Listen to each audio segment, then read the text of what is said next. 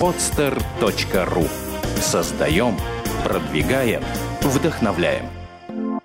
Роскошь системного мышления. Осознай целостность и единство мира. Всем привет, с вами Вячеслав Юнев и ваш покорный слуга Евгений Якушев. Я поздравляю всех вас, да и нас тоже, с новой программой. Это первый выпуск совершенно новой программы, и эта программа называется «Роскошь системного мышления». Прежде чем мы начнем, я хочу буквально пару слов рассказать вообще, что вас ждет в наших программах и стоит ли вообще слушать. И почему стоит слушать этот, эту программу и этот подкаст. Итак, роскошь системного мышления. Это программа о том, что кажущийся вокруг нас хаос событий, отношений, явлений на самом деле строго упорядочены, живущий по простым, но неумолимым и неявным законам природы. Вот лишь малая часть того, что вы узнаете из наших подкастов. К примеру, психологические аспекты. Почему мы все разные? Что влияет на наше восприятие реальности? В чем различие между нами? Какие функции несет в себе тот или иной человек? В чем истинная причина любого конфликта? Как обнаружить свои врожденные таланты и свойства и мгновенно обнаруживать их в других людях? Что такое сексуальность? И почему каждый из нас имеет природное влечение к определенным типам людей? Как помочь своему ребенку развить и реализовать свои врожденные таланты? И как лучше понимать себя и других? Кроме того, мы поговорим и о бизнесе, и управлении. Вы узнаете, как создать высокоэффективную команду, как раскрыть потенциал, обнаружив сильные и слабые стороны своих сотрудников, как увидеть, на что способен каждый сотрудник в разных ситуациях, как понимать своего целевого клиента даже лучше, чем он сам себя понимает, даже такое – как раз и навсегда быть вне конкуренции в своей нише, всего лишь раскрыв миссию своей компании. Также мы затронем практически все аспекты нашей жизни – вы увидите, что у каждого явления, процесса, объекта есть общая закономерность. Это единая система, которая очень легко может быть считана вами без всяких усилий. Почему? Все очень просто. Вы научитесь видеть мир как единый организм со всеми его функциями и особенностями. Вы будете просто шокированы, насколько точно, конкретно, эффективно и целостно работает системное мышление, которое совсем скоро станет и вашим мышлением. Присаживайтесь поудобнее, мы начинаем. Итак, Слав, Привет. Привет, Женя. А, наша тема – это природа как единая система. Вот, например, когда я вижу, э, когда я выхожу на улицу, вижу автомобили, тучи, деревья, людей, по большому счету я не вижу вот этой взаимосвязи. Да, если мы берем среднестатистического, наверное, человека, да, а, ну, может быть, связь одна, что мы все живем на Земле. А вот э, если исходить, может быть, не от природности, даже от системности. Вот в чем система? Да вот как разглядеть эту систему? Как разглядеть систему? Прекрасный вопрос. Я действительно понимаю, что мы все привыкли с самого своего раннего возраста, с детства смотреть на мир. И прежде всего, самое главное, что мы привыкли делать, мы привыкли отделять себя от этого мира. То есть мы видим mm-hmm. себя отдельно. Системный подход, как таковой, он не новый. Он уже давно известен, уже лет как 100, он используется наукой. И основное, что дал системный подход до буквально последних лет, последних дней, это был целостный взгляд. Системный подход научил людей смотреть на изучаемую систему как на целостный объект. Mm-hmm. Приведу пример. Мне очень понравилось, как мне рассказывал один врач о том, как можно смотреть на тело. Например, сегодняшняя российская медицина, она еще не приняла полноценно системный подход, как подход к диагностике и лечению. Поэтому mm-hmm. ты приходишь к врачу, например, говоришь, у тебя болит рука, и прежде всего, что он начинает делать, он начинает лечить руку. Если ты приходишь с каким-то похожим вопросом к китайскому врачу, он смотрит на тело как на систему, где mm-hmm. все органы взаимосвязаны, где прежде всего то, что у нас в голове, каким-то образом всегда отражается на теле. Поэтому ты можешь прийти с рукой, а тебе могут начать лечить душу. Угу. И это нормальная ситуация. Поставят иголочки на руку и будут, и будут разговаривать с тобой на тему того, а, какими эмоциями ты живешь, как, в какой атмосфере, я имею в виду атмосфере психологической, ну, может быть, в каком-то смысле духовной ты находишься, что могло привести к тому, что что-то заболело в теле. Вот это системный подход, как мы его например, видим во многих а, научных отраслях сегодня. Что нам дал системный подход, о котором а, мы будем говорить с тобой на, в серии наших передач? Мгм. Он добавил к вот этому целостному взгляду, к взгляду на систему как на а, несколько взаимосвязанных элементов, следующее очень важное положение. Системный подход, о котором мы будем говорить, он базируется на положении о том, что все системы, вот как ты начал сегодня передачу, да, я смотрю на автомобиль, я смотрю на травку, я смотрю на людей, я не вижу, я не вижу, что между ними общего. Кажется, что мир состоит из отдельных разрозненных объектов. Так вот, системный подход, о котором мы будем говорить, он исходит из того, что все природные системы, а под системой вы можете понимать все, что угодно. Добавляйте сюда любое слово. Мгм. Любое явление, любой объект, человека или группу людей, все, что хотите. Так вот, наш системный подход, он исходит из того, что все системы не просто выстроены из взаимосвязанных элементов, а включают в себя набор, строгий, понятный набор всего из восьми элементов. То есть все системы фрактальны, как матрешки. Мгм. Одна вложена в другую, а это вложено в третью, а это вложено в четвертую. И мы можем взять и вытащить любую. Вот из 20 матрешек любую вытащить, изучить ее одну, всего лишь одну из 20. И полученные нами выводы будут распространяться на весь ряд. Таким образом, основное, о чем мы говорим в системном подходе, что явление самого разного порядка, человечество в целом, отдельная группа людей, отдельный человек, отдельный орган отдельного человека или отдельная клетка отдельного органа отдельного человека. Мгм. Они все выстроены по одним и тем же законам. То есть это получается как голограмма, как некий фрактал такой. Это и есть фрактал, да. Это то, о чем когда-то очень-очень давно говорил нам Гераклит Эфесский. Все есть одно, и одно есть все. То есть все, что мы видим вокруг себя, построено по единому принципу. И это то, кстати, откуда появилась та волшебная заповедь, которую человек пытается выполнить уже много-много лет, которая звучит как. «познай себя». Вот если мы поним- принимаем как принцип фрактальность, то мы понимаем тогда, что познав себя, да, одну матрешку Мгм. из бесконечного множества, из бесконечного ряда матрешек. Если мы познали себя, то мы тем самым познали всю Вселенную. Мгм. То есть, в принципе, это такой принцип голограммы, который, а, о котором многие говорили, например, Дэвид Бом, физик, который раскрыл а, в то, что, что вся Вселенная, она основана по принципу самоподобия. Да, да. И можно проиллюстрировать, чтобы было более понятней, например, а, как этот принцип наблюдается в природе. Проще всего это видно на древовидной структуре. Если мы берем дерево, есть ствол, который разветвляется, и появляются Мгм. веточки. Ну, чем выше, тем Мгм. тоньше веточка. Но в принцип один и тот же ствол, от него еще стволы. А от каждой веточки еще более маленькие веточки. Веточки, скажем так, второго порядка. Мгм. Как будто уменьшенные стволы. А от каждой веточки еще веточки и так далее. Таким образом, дерево разветвляется, но при этом то, что происходит, всего одно упражнение. Разделение на более и более мелкие компоненты, которые по сути, по структуре своей, и по внешнему виду, и по составу повторяют Мгм. предыдущие. В принципе, это показывает на то, что вот в чистом виде чего-то монолитного не существует. То есть, если даже мы возьмем клеточку да, в теле или да, любую другую клетку там какую-нибудь, да, или молекулу, мы увидим, что она неоднородная, она состоит из атомов, атомы из, субатомного мира. Вот что это за принцип? Как вот, например, посмотреть на компьютер, что компьютер э, состоит из отдельных элементов, элементы еще из чего-то состоят. И как обнаружить ту же самую систему, например, да, систему в общем, мы сейчас говорим, а, в любом другом явлении или предмете. А здесь мы используем некий постулат, который стал базовой предпосылкой для появления той системы, о которой я говорю.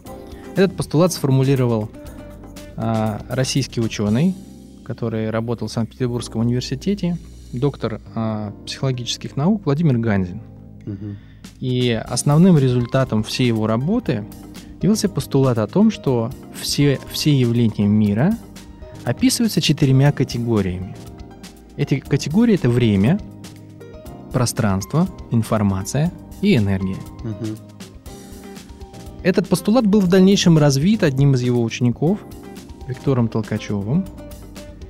И а, основной вывод, который был сделан Виктором, в том, что каждая из названных четырех категорий время, пространство, информация, энергия, она делится еще на две. На две части. Мгм. Таким образом, мы разделили время, например, на прошлое и будущее. Мы разделили пространство на материю и форму. Мы разделили информацию на информацию об общих признаках явления и на информацию о каких-то частностях этого явления. И мы разделили энергию на два основных типа законов, которым подчиняется любое явление. Тот же компьютер, мы его сейчас попробуем с тобой разобрать по этой схеме. Это энергия взаимодействия, а, это энергия объединения, точнее, и это энергия ранжирования, соотношения с другими явлениями этого мира. То есть получается как бы на внешнюю и внутреннюю часть все, все эти четыре категории делятся. Получается, на самом деле, даже шире вывод, что все в этом мире делится на две части. И мы начали с тобой, мы начали с тобой сегодня подкаст. Я начал свою речь с того, что человек привык, так получается, что мы, люди, привыкли себя внутренним своим взглядом всегда отделять от внешней среды. Мгм. То есть мы имеем свой внутренний мир, наше «я», мы его называем так «я». И туда входят наши мысли, наши убеждения, наши привычки, и в том числе, например, туда входит наше тело Мгм. и мир внешний.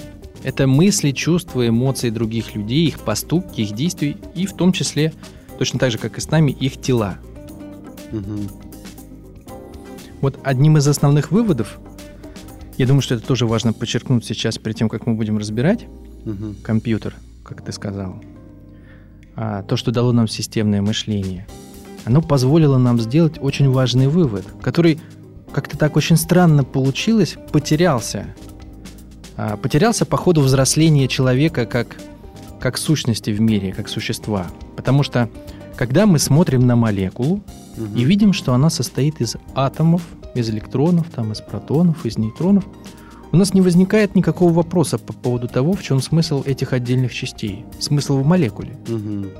Когда мы смотрим на муравейник и видим много муравьев, Мгм. сколько там, я не знаю, их тысячи, наверное, Да, какие-то, да. мы, у нас не возникает вопроса, что если взять отдельно взятого муравья, то смысл, естественно, мы понимаем, что природный смысл вот этой структуры, системы, он не в отдельном муравье, он в муравейнике. Мгм.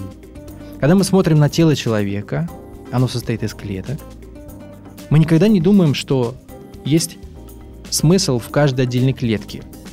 Какой-то смысл, который бы превышал а, смысл всего тела. Мгм. То есть, естественно, в клетке есть смысл, но основное, ради чего есть все эти клетки, это чтобы было тело, чтобы оно работало. Клетки приходят, уходят, а тело остается. Мгм. Но когда мы поднимаемся выше и смотрим на общество, а общество ведь состоит из людей, как тело состоит из клеток, Мгм. у нас не срабатывает это. То есть мы автоматически, в принципе, каждый человек, который сегодня, которого мы сегодня видим на улице, вокруг нас, ездим в общественном транспорте, вообще все люди, которые нас окружают, в среднем каждый из нас воспринимает мир через себя. Вот все, как я до этого описал, понятно, что целое Мгм. имеет больше смысл, чем некая частность. А с обществом не работает. Мы каждый думаем, что Вселенная вертится вокруг нас, что в нас и есть смысл. Мы не ощущаем вот этой вот нашей сплоченности, что человечество в целом, оно как большой муравейник. И смысл в муравейнике, а не в отдельном муравье. Смысл в теле, а не в клетке. У нас не продолжается эта логика. Так вот, основной вывод, который нам дало системное мышление, о котором мы будем в дальнейшем говорить, это то, что человек стайное существо. Это очень сложно ложиться в голову современному человеку по одной причине. Если мы посмотрим на то, как развивается Вселенная, то в ней, а, во Вселенной, по ходу времени появляются все более и более сложные организмы. И если смотреть на их внутреннюю суть, то то, что происходит по мере усложнения, у них растет, ну, можно так сказать, абстрактно, уровень их желания. Они все больше и больше хотят чего-то делать в этом мире. Мгм. Например, растет дуб, растение. У него какой-то минимальный объем действий и желаний, которые он способен выполнять. Усл- условно, да, он, Мгм. он растет, он продолжается через желуди, дуб. И на этом, в принципе, все.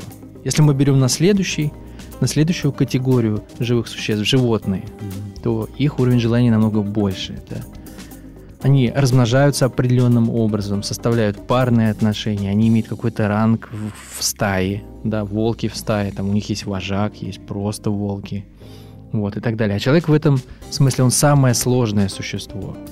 Его количество желаний огромно. И помимо желаний, связанных с поддержанием жизнеспособности, с поддержанием тела, поесть, попить, поспать и так далее – человека есть дополнительные желания.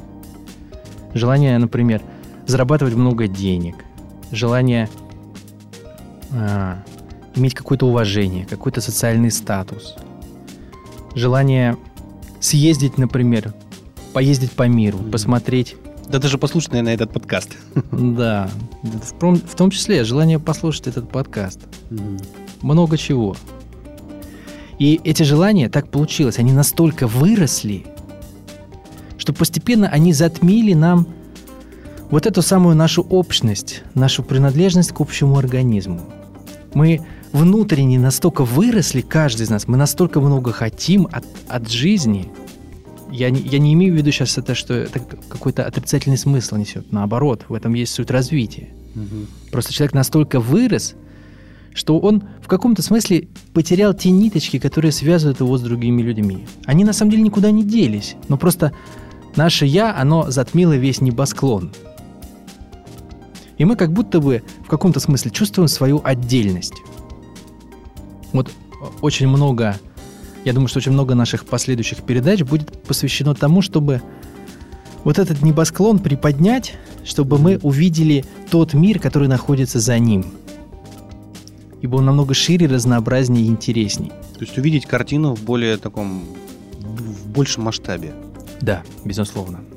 Сейчас можем разобрать, как ты предложил, можем взять компьютер отдельного человека и группу людей. Я думаю, что если мы вот по трем, да. по вот этим трем э, категориям разберем те восемь элементов, которые я упомянул, станет немножко более ощутимо, о чем я сейчас говорю. Давай. Итак, мы говорили, что э, каждое явление, в числе прочего, описывается mm категориями времени – прошлого времени и будущего времени. Mm-hmm. Это достаточно просто посмотреть на всех, на всех трех э, явлениях, которые мы сейчас выбрали. Так, если мы берем компьютер, mm-hmm. бездушная машина, э, он самостоятельно не участвует каким-либо образом в своем прошлом или в своем будущем, mm-hmm. ибо оно ему задано тем, кто его создал рабочим, который его собрал, там, человеком, который его спроектировал и так далее. Тем не менее, оно есть. Все равно. Если мы берем компьютер как объект рассмотрения, у него есть какое-то прошлое. Кто-то его собрал, потом кто-то его купил, куда-то поставил. Да? Ну, то есть какой-то набор действий, который был совершен с ним. И если мы сейчас смотрим на компьютер, я думаю, что э, все, что у нас есть в руках, оно несет на себе следы того, что с ним уже произошло. На нем есть какие-то царапины, на нем э, он где-то находится в чьих-то руках. То есть это что такое, по сути дела? Это следствие всего того, что с ним уже произошло. Mm-hmm. Вот, это, это его прошлое, отпечатки его прошлого. У этого компьютера, понятное дело, что есть какое-то будущее. То есть кто-то за ним еще будет какое-то время работать. Возможно, он его когда-нибудь уронит, или просто продаст, mm-hmm. или просто выкинет за ненадобностью. В общем, вплоть до утилизации. То есть есть временной промежуток, который делится на текущий момент на две части. Прошлое, которое закончено к настоящему mm-hmm. моменту, и будущее, которое, ну, относительно неизвестно, что там с ним дальше будет. Если мы берем отдельного человека, а, в принципе, логика вся та же самая, только с одним «но». Так как компьютер – вещество неживое, он сам не влияет, как я уже сказал, на то, что с ним происходит. Для него это как бы задано извне. Угу. У человека появляется некая пропорция, потому что его будущее, его прошлое, оно является результатом как его собственных действий, мыслей, поступков, так и влияния окружающей среды. И тем не менее смысл тот же. У человека есть прошлое, да, он когда-то родился, прожил сколько-то лет, и сейчас мы о нем говорим. И у него есть будущее, которое точно так же неопределенно. То есть прошлое понятно и закончено в текущий момент. Будущее непонятно и не закончено, условно. Причем мы даже на будущее можем здесь посмотреть шире. Мало того, что у человека есть э, его будущее как отдельного существа, мы люди, мы еще продолжаемся, как бы можно так сказать, в долгосрочной перспективе через своих детей. Поэтому будущее у человека можно смотреть с двух сторон. Его собственное, как, как будущее его тела. Вот. И а, его будущее как будущее его в широком смысле. То есть как продолжение его, а, ну, его семьи и в каком-то смысле его взглядов и ценностей. Есть, кстати, еще такой интересный факт по поводу, а, по поводу прошлого и будущего человека. Вот, когда мы говорим о возрасте, да, мы говорим о прошлом и будущем, и так или иначе это завязано на возраст каким-то образом. Так вот, э, удивительный факт заключается в том, что а, ну вот попробуй, Женя, сформулируй сейчас, чей возраст ты называешь, когда тебя спрашивают, сколько тебе лет? Чей возраст? Я называю возраст своего тела. Или Ну, паспортный возраст, или... Не, не совсем так, потому что тело, как известно в науке, в среднем обновляется полностью раз в 15 лет. Таким образом, то тело, которое сейчас передо мной сидит, которое называет себя Женей, ему всего 15 лет. Ну, там, понятно, есть кости, которые раз в Мгм. 30 лет, да, и есть клетки, которые ежедневно, в среднем 15 лет. Да. Теперь вопрос, я повторяю, вот чей же возраст все-таки ты называешь, когда ты говоришь, что тебе там 30 или там 35 или 40 человек говорит? Значит, не тело, значит... Ну, видимо, моего ума. Я Ну- знаю, что я имею в виду себя, но... Ну, вот мы как бы мы просто уже второй Мгм. раз Да. а возвращаемся к тому, что у человека есть мир внутренний, да, и внешний. И а, достаточно интересно то, что мы до конца себе даже не отдаем отчет. То есть те желания, которые заложены, они и являются я. Да, это, это один из тех постулатов, которые нам надо сейчас четко, я думаю, обозначить, и к которым мы в дальнейшем будем достаточно часто обращаться. С точки зрения системного мышления, человек – это не его тело. Это его тело в частности, как одно из. Мгм. Но в первую очередь это именно набор желаний. Набор желаний наполнится удовольствием. Каким именно удовольствием мы сейчас поговорим чуть, Мгм. чуть подробнее и чуть попозже. Значит, пока что возвращаемся к нашему упражнению. Прошлое, будущее. Мы поговорили про компьютер, и мы поговорили про человека. Мгм. Впереди общество. Если мы смотрим на общество, то есть на группу людей, скажем так, на группу людей, которая независимо а, от всего остального, условно независимо, потому что весь мир, естественно, это единый организм, и абсолютно независимого у нас тут нет никого. Все Мгм. друг от друга как-то зависят. Условно независимая группа, которая выживает на ландшафте, то есть в окружающей среде. Мгм. Если мы говорим, что группа это система, а все системы имеют прошлое и будущее, то то, из чего состоит группа, это отдельные люди. Мгм. А мы сейчас распространяем наше положение о том, что все имеет прошлое и будущее. Получается, что мы должны сделать вот такой вывод, что в группе, которая существует и выживает, должны быть особые люди, которые будут предопределять, задавать для этой группы как ее прошлое, так и ее будущее. Что это значит? Что это за люди такие? Я скажу буквально одним предложением про каждого. Пока что. Что такое прошлое? Как я приводил пример на компьютере, вот мы сейчас смотрим на компьютер, и по сути то, что мы видим, оно саккумулировало в себе все то, что с этим компьютером произошло. Мгм. Если мы посмотрим на общество, то мы должны, мы должны будем отметить такой факт, что общество по мере того, как оно развивается, оно ничего не теряет. То есть если какое-то поколение чего-то изобрело, что-то добавило в общую копилку наших человеческих изобретений, то это никогда не теряется. Это всегда движется вместе со всеми нами вперед. То есть мы используем опыт предыдущих поколений. Это нас отличает от животных, например. Мгм. То есть мы не создаем заново велосипед, компьютер. Там. Да, да, иначе бы, иначе бы это действительно так и было. Каждое последующее поколение вынуждено было бы изобретать велосипед или колесо заново. Мгм. И это не позволило бы нам развиваться как, как сущностям, как людям. Мгм.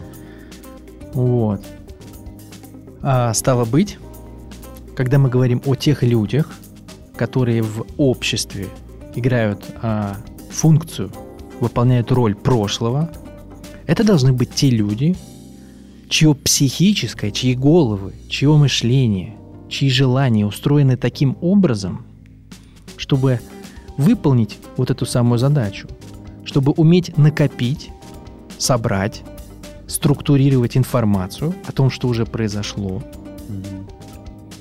и передать ее подрастающему поколению. То есть, грубо говоря, мы говорим о людях, которые в природе рождены, чтобы быть учителями. То есть э, этому, в принципе, нельзя научить. То есть научить, может быть, и можно, да, чисто так логически, э, механически. Но именно иметь желание такое, как передавать информацию с прошлого будущего. То есть я, насколько я понимаю, это не только учителя, может, это и это и писатели, наверное, какие-то, да, может быть. Даже, возможно, и некоторые ученые, такие как историки.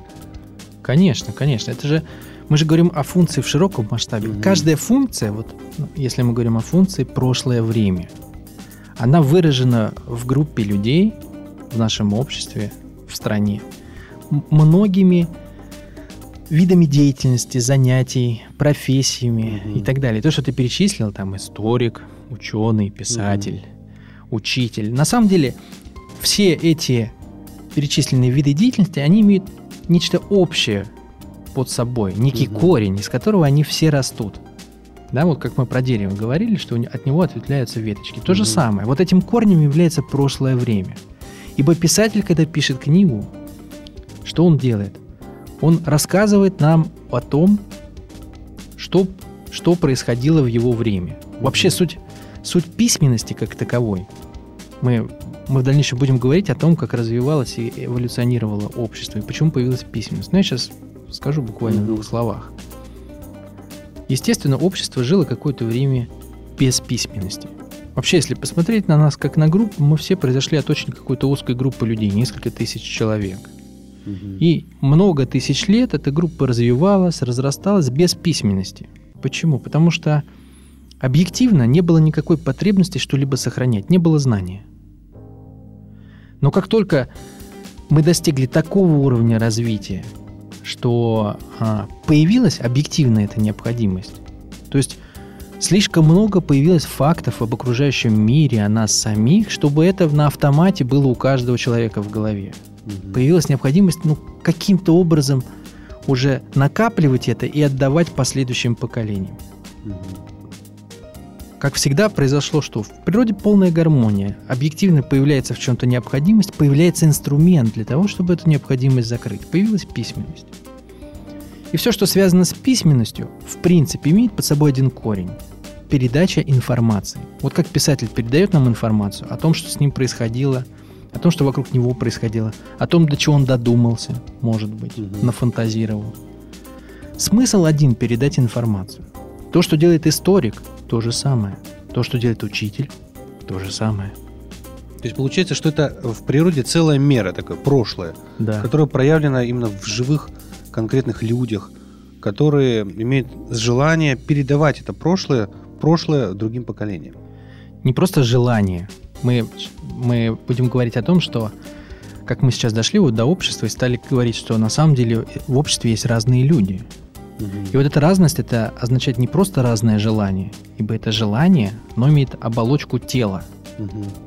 в материальном мире, и оно имеет оболочку, которая состоит из способности думать, способности строить отношения с другими людьми, способности реализовывать себя в группе людей через профессию, через род деятельности, способность развиваться.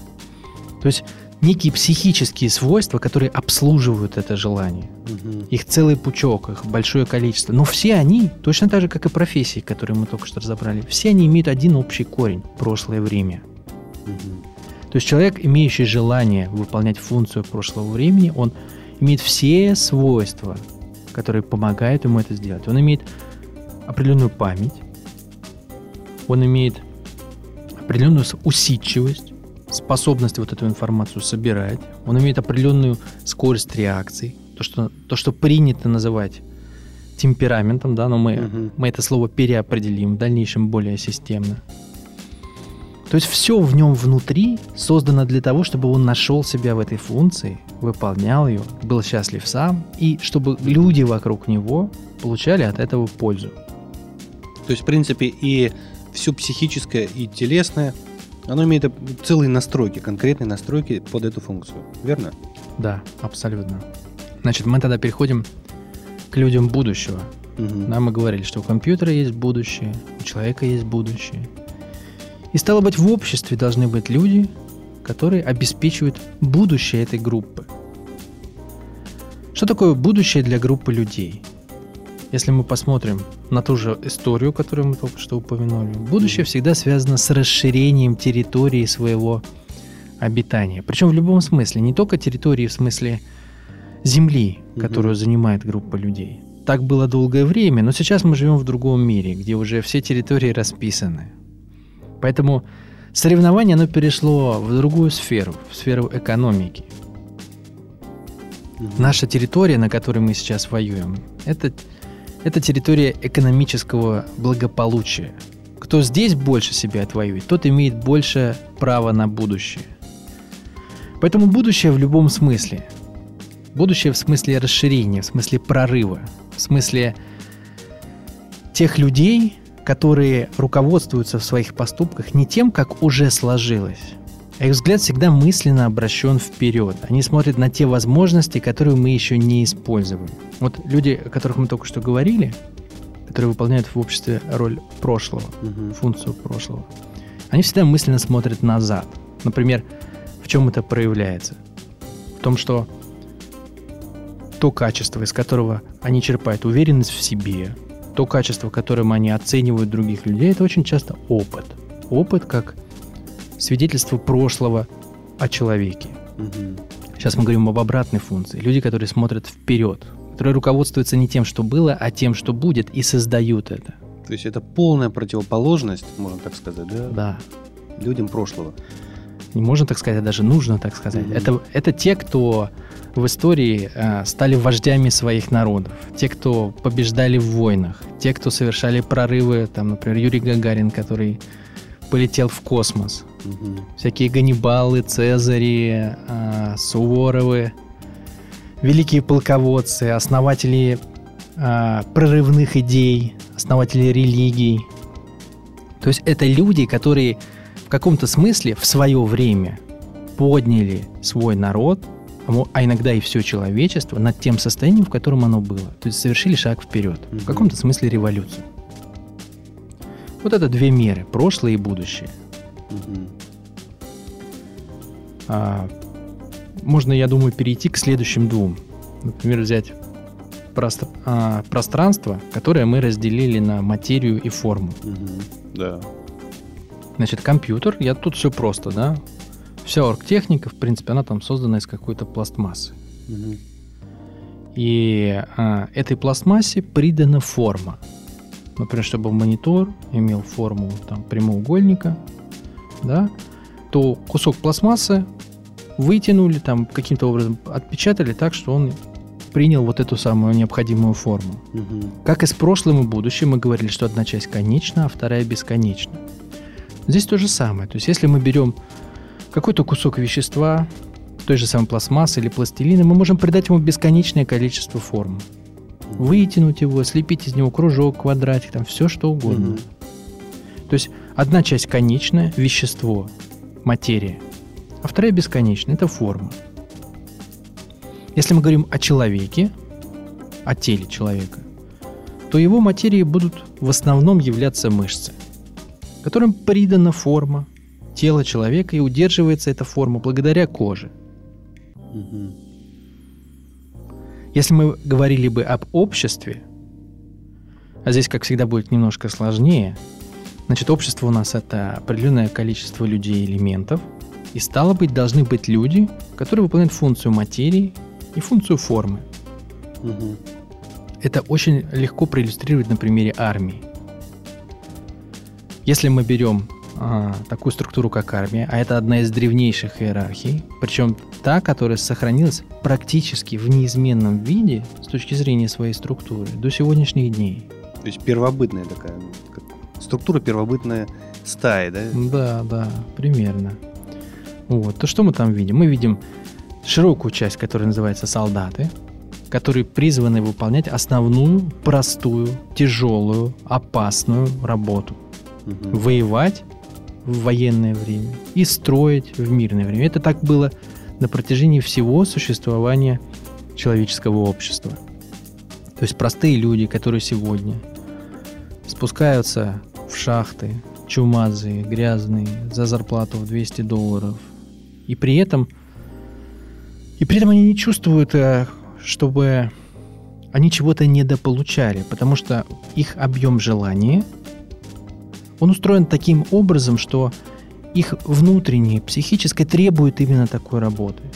Ведь не каждый человек способен на такую тяжелую и для его физического тела иногда просто невыносимую работу. А для кого-то она жизненно необходима, потому что его тело требует напряжения. Мышцы, да, вот мы говорили, в человеке вещество – это мышцы. Мгм. В обществе тоже есть мышцы. И суть этих мышц – выполнять вот эту самую работу, требующую физического напряжения. То есть, если с психологической точки говоря, это такое наглядно действенное мышление. Да. Да. Это простое мышление достаточно. Мгм. Это простые желания, которые как раз все, все вместе, которое и позволяет выполнять вот такую простую работу. Оно не требует роста. И, и если мы говорим про армию, то это солдаты. Это некая масса, это некое вещество, Мгм. вещество группы, которое обеспечивает возможность и способность для этой группы выжить и продолжиться. Но сами по себе мышцы, без кожи, например, да, они будут дезорганизованы. Это будет просто куча, куча мышц. Но то, что мы видим в теле, то, что мы видим в компьютере, материя строго организована. Все мышцы в определенном порядке находятся относительно друг друга, все взаимоувязаны, и все выполняют те функции, которые мы ждем, что наше тело выполнит.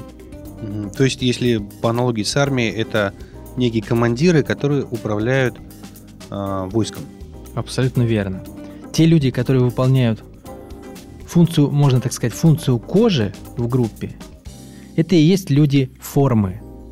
Они как бы оформляют, организуют, ограничивают наше общее тело, тело группы, то есть всех остальных людей. Это люди, которые имеют организаторские способности, организаторские навыки. Они рождены для того, чтобы придавать форму всему обществу, законам, военным уставам, договорам, если речь идет о компаниях. Это все проявление одного и того же.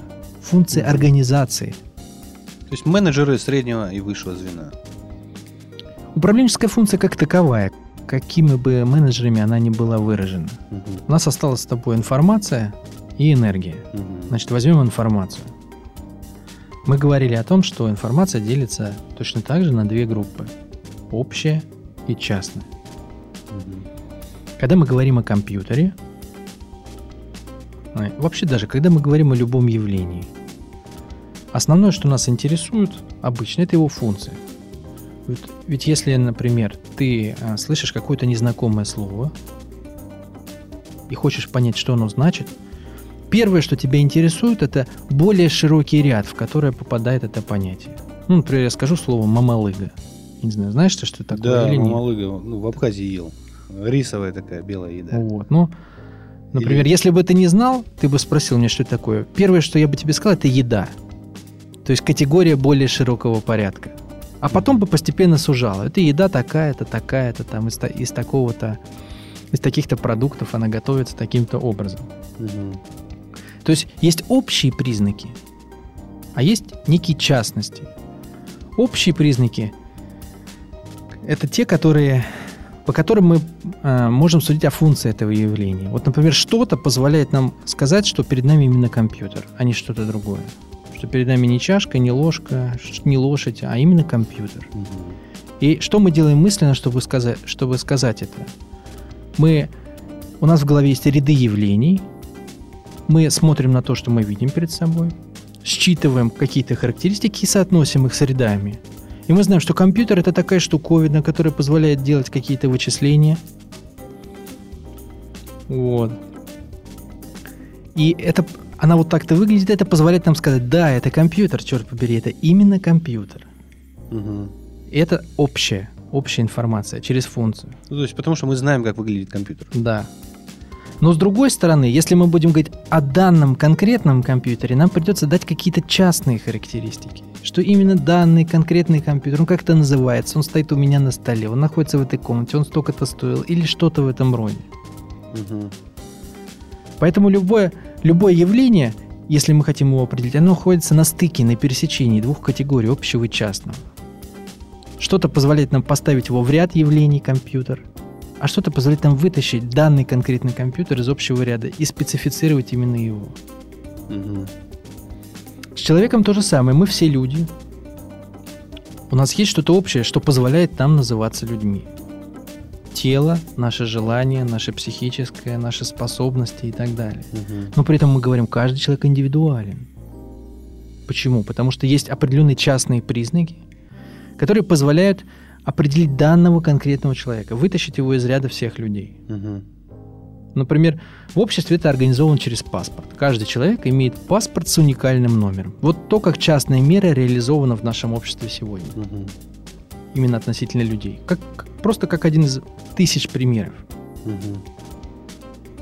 Если мы говорим об обществе в целом и о людях, которые ответственны за функцию общего и частного, то мы наблюдаем то же самое.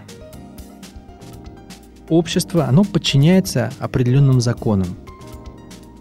И есть законы, которым а, мы, все люди, подчиняемся как единое целое. Например, мы все, все люди, все человечество, оно куда-то движется. Вот мы задаемся постоянно вопросом, в чем смысл жизни, зачем все это и так Мгм. далее. Это, это законы, самые общие законы мироздания, которые предопределяют такие вещи. И есть специальные люди, у которых специальный ум, который позволяет им размышлять, вот такой, можно так сказать, в бытовом смысле философский ум, Мгм. который позволяет им задаваться и размышлять о таких вопросах. И более того, находить на них ответы и сообщать эти ответы всем остальным. А для кого-то наоборот, вот даже такие вопросы, смысл жизни, а, смысл бытия, там Вселенная, Бог, философия, фантастика, это, это что-то, что нельзя почувствовать, нельзя потрогать. Это какая-то ерунда. Мгм.